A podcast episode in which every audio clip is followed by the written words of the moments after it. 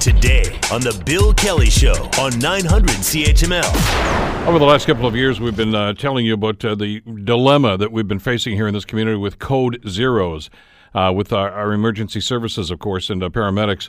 Well, the latest numbers now from the city of Hamilton show that the uh, number of code zero incidents is actually decreasing significantly. Is the problem going away? Have we found the solution for it at long last? Let's uh, bring Mario Posteraro in the conversation, president, of course, of OPSEU Local 256, uh, with the uh, first responders and paramedics. Mario, thanks for the time. It's good to have you with us today. Good to be on, Bill. Thank you. Well, give me your read on what you see from these numbers that, uh, that Mr. Sanderson uh, presented uh, just a couple of days ago.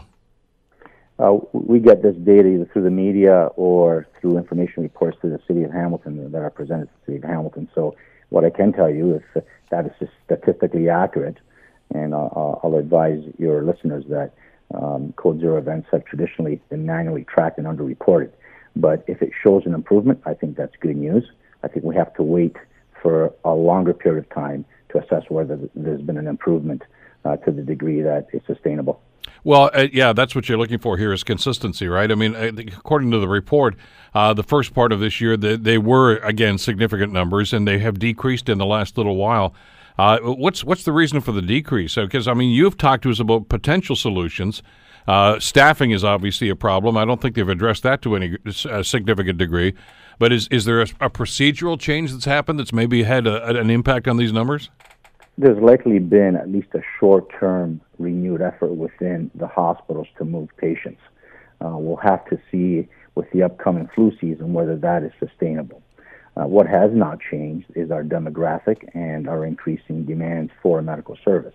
As I reported before, uh, our older adults within the city of Hamilton outnumber that of comparable municipalities. Older adults account for approximately one third of our calls. So, uh, elderly are five times more likely to actually uh, call 911 than the non elderly. That demographic has not changed, and all indication is it's going to continue to increase unless it's mitigated with at least the appropriate number of ambulances and the required um, uh, changes within the hospitals um, by having more beds within the community, uh, opening up those beds so patients could be moved from the hospital into those long-term care beds.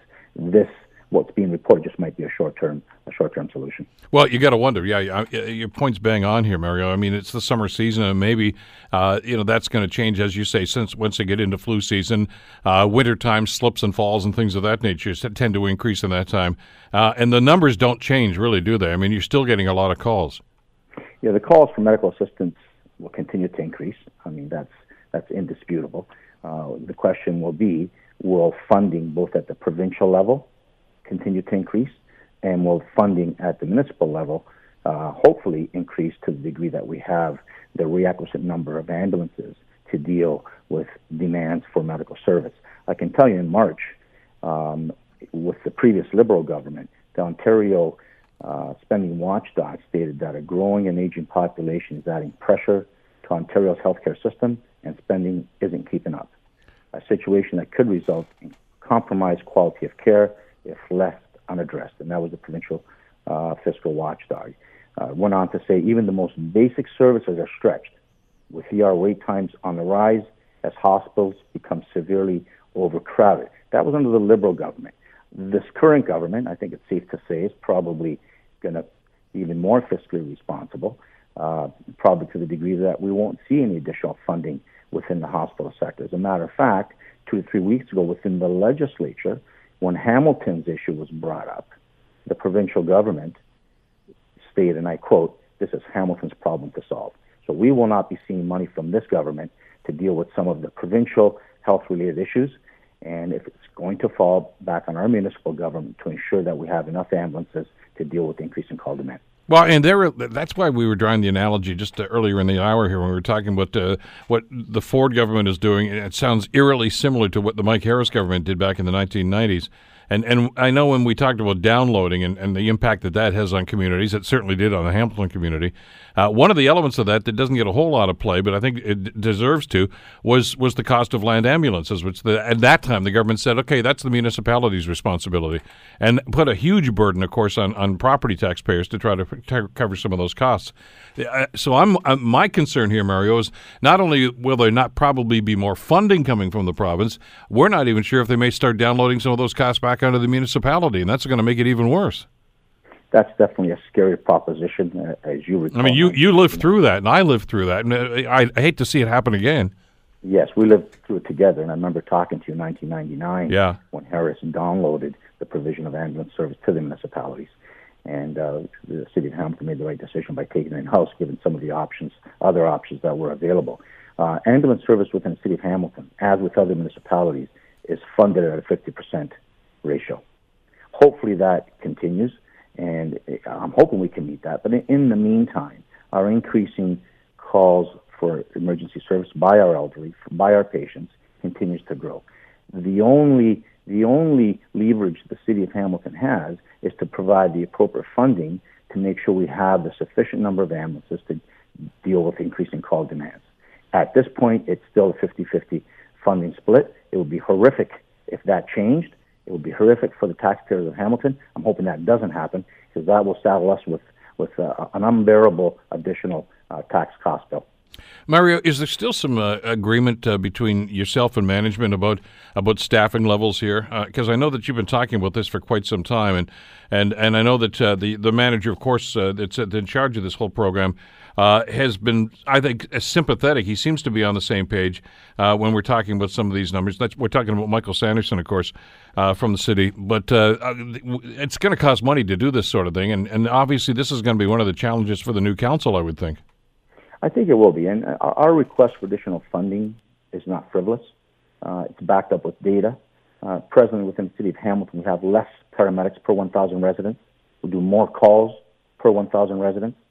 So our costs are less than other comparable municipalities. Bottom line is our, our taxpayers get great value for money. And what I'm referring to is some of these measurements, some of these metrics that are identified for every ambulance service under the Ontario Municipal Benchmarking Initiative. So the data that I've given you is as a result of uh, that that entity, the OMB, the OMBI. Um, so what we're we're asking for is consistent with what the assessment of those metrics are. So they're not frivolous requests. Our population demands continue. Um, we have more complex medical cases. Uh, we have an aging population. Our call volume is scheduled to increase between 3 and 4 percent annually.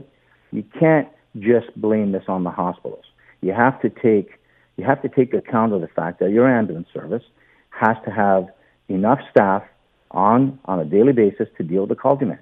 And I know code zeros have have have been the marquee uh, data point, but there's other measurements that aren't being talked about. And I'm referring to perhaps less emergent calls. We refer to them as priority three calls. Right now, 20 27% of our call volume constitutes those types of calls fractured hip, um, uh, head injury, uh, those types of calls, abdominal pain. Those patients have to wait. 10% of those patients are waiting up to an hour. That's not, that's not what our elderly um, should expect from their ambulance service. A contemporary ambulance service should be able to respond to all of the demands of its population.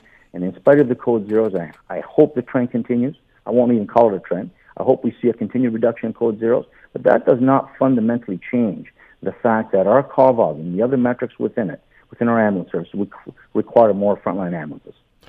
City Hall and, and, and the councilors, quite frankly, are playing a dangerous game here. And you've talked about these ratios in the past. Uh, you know, the, the ratio of paramedics to population is below the provincial average, and and, and that's troubling. And not unlike, for instance, uh, police services. I mean, even our police ratio of, of, of, officers to, to population is well below the provincial average. And and I know the councilors are going to you know pat themselves on the back and say, well, we're saving money, but you're playing a dangerous game here uh, when you're doing that sort of thing because in in service situations or in emergency situations, we are by definition understaffed, aren't we?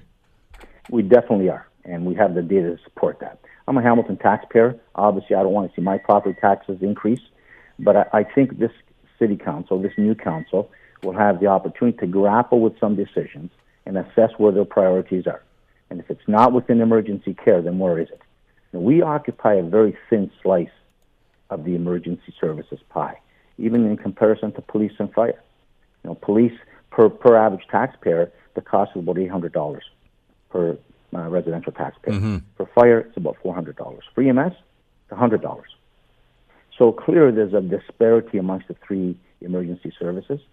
Um, keep in mind, we also are fortunate at this point in time to have access to 50% funding from the province.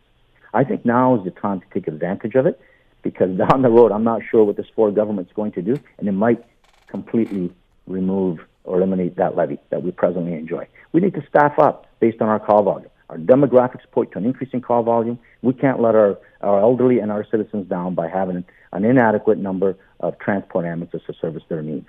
And, and, just to reiterate what you've told us before, but I, I just want our listeners to, to, to, understand exactly what this comes down to.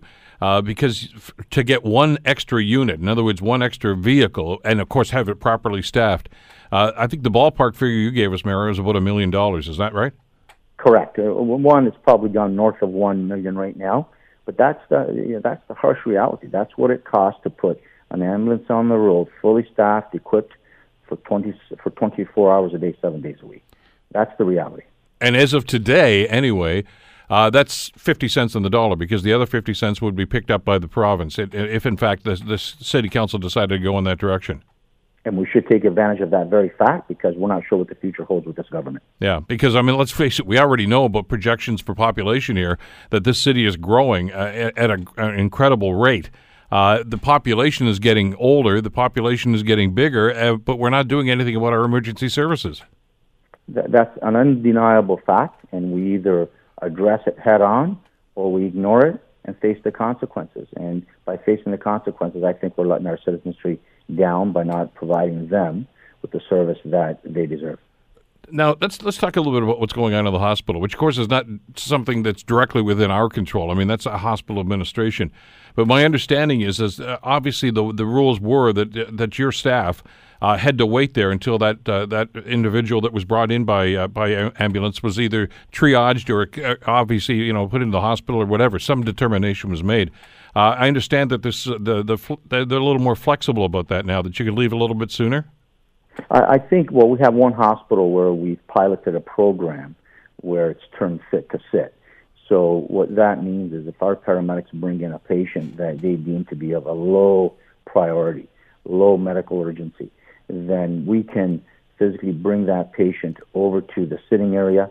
Uh, those patients would be waiting longer to be assessed, but it would allow the paramedics, in theory, to move back onto the road to respond to the next 911 call, which is likely waiting. So there's the the initiative seems to show some promise at St. Joe's. We'll see if it uh, if it's taken up by the Juravinski and the Hamilton General. That's one element, and uh, you know we as a service, I, I believe, have been very proactive in coming up with programs in order to reduce the demand of our service. We have community paramedics, Uh, have a social navigator program. We're trying to preempt the number of 911 calls. But in spite of these programs, we have not been able to keep pace with this escalating call volume. And that's you know, that's something that we have to be honest about and not try to just put band-aids and make promises about what the future looks like. The future is as follows. Hamilton is growing. That is a positive thing. We have elderly. That's a positive thing. They require assistance at a time in their life where they've paid through their taxes, through their, their contributions, and I think we should not do a disservice to them by not allowing them to have an optimal contemporary ambulance service. We need more ambulances, Bill. Bottom line, we need more ambulances. In spite of some of these short-term successes, we need more frontline staffing. Well, I'm going to pull in a report that you and I talked about about six or seven months ago, I think, uh, that talks first of all about those low ratio numbers, and and that's as you say that's fact. I mean, the numbers back that up. But what happens as a result of that? First of all, you got staff that, of course, are way late in, and ER is waiting until those the, the, patients are triaged, triaged. Rather. Secondly, you get burnout among your staff, and and you've talked about this quite openly, and a number of your staff have talked about this quite openly in the last little while. That uh, you know they're working long hours, sometimes without breaks. Uh, they get sick, they get tired, they have to take some days off, and as soon as that happens, you're, you're that, that only makes the the understaffed a- aspect of this even more problematic. Absolutely. And we've never tried to make this issue about the paramedics themselves, but you've you've definitely uh, raised the issue, and, and it absolutely does have an impact on the mental health, on the career longevity, and on the everyday working of paramedics who are continually uh, pummeled uh, in a high call volume uh, service at the city of Hamilton. I think it's well known within the province and within the paramedic profession that two years working in Hamilton equals four or five years working in any other municipality. We have a blistering pace. Our medics keep up. They are a component of the service, and they cannot be ignored. The mental well-being, the physical well-being of our paramedics ought to be paramount. And I think the city councilors, as and, and, and we have a new city council, so perhaps a fresh look can be taken at where their priority spending ought to be. And remember that the ambulance service that they presently have and any money they put forth is an investment. It's not an expenditure, it's an investment in the well being of their citizens, in the well being of the paramedics that serve the citizens. And this is timely, obviously, because of, uh, of what is happening. As you mentioned, the new council, they're going to be uh, sworn into their oath of office in uh, the first week of December, and we're told that they're going to begin preliminary uh, hearings about the budget process for, for 2019. Uh, and and we, we you got to get into this conversation right now because this is going to be an important part of this. I think so. And, you know, watching as an outsider, I do follow local politics. Obviously, I'm a, I'm a Hamiltonian, and I, I have a keen interest in uh, our electorate. I think this particular council has probably the perfect combination of savvy experience, long-term councilors, with what seems to be uh, very innovative, very smart, uh, very progressive uh, new councilors. So I think it's the perfect opportunity for us to uh, rejig the puzzle and put the priorities where they ought to be, and hopefully uh, EMS, ambulance service, is at the top of their list, Bill. We'll make attempts as a union executive to reach out to them and hopefully give them some information that they consider as they contemplate where our scant resource dollars ought to go. Well, I agree with your assessment, and, and I've, I've met the new councilors. Of course, we had them all on the program on Monday night when we were broadcasting from City Hall. And and the, the big plus that I see there, Mario, is they may be new to City Council, uh, but they're certainly not new to the community. And most of them, of course, are very, very active within the community. Uh, and that's a plus for them too. So they, they they probably have some concept of what's going on here, and I know they're well aware of what's going on with Code Zeros. But uh, once you show them some of the numbers and have this discussion about staffing levels, uh, I'm hoping that they can actually see that look at something has to be done here. I'm hoping, and as I said, I, I think we have probably for the first time in a long time the perfect combination of new but very smart, very community-minded uh, councilors, along with those that have been there for a significant period of time that know of issues. You know, Tom Jackson, you know, Sam Merulla, Chad Collins, even to a certain degree, uh, um, Lloyd Ferguson. Um, so I think we have the perfect combination, which should present the perfect opportunity to once and for all let's deal with uh, a progressive plan to make sure our ambulance service is fully staffed, given some of the demands that we face today and we're likely to face tomorrow. The demographics point to an increased call volume. So let's deal with it now. Let's have a plan in place. And I think we just might have the right combination of council to deal with it. I should mention Brad Clark as well. He's obviously an old workhorse, and he's always been very articulate and very on point with respect to emergency services. So I'll add him in the mix. Hopefully, I haven't missed anybody, but um, I'm looking forward to meeting with the new councilors to put forth what we believe is undeniable facts about where we ought to be as an ambulance service. Well, and there is, it will require some spending, some prioritizing of spending, which is an investment in their ambulance service, though.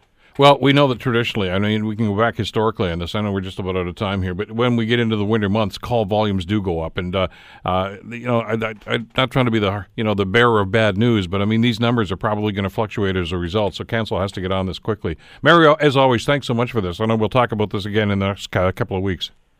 My pleasure. Thank you, Bill. Eric Posteraro, president of OPSEU Local 26. The Bill Kelly Show, weekdays from 9 to noon on 900 CHML.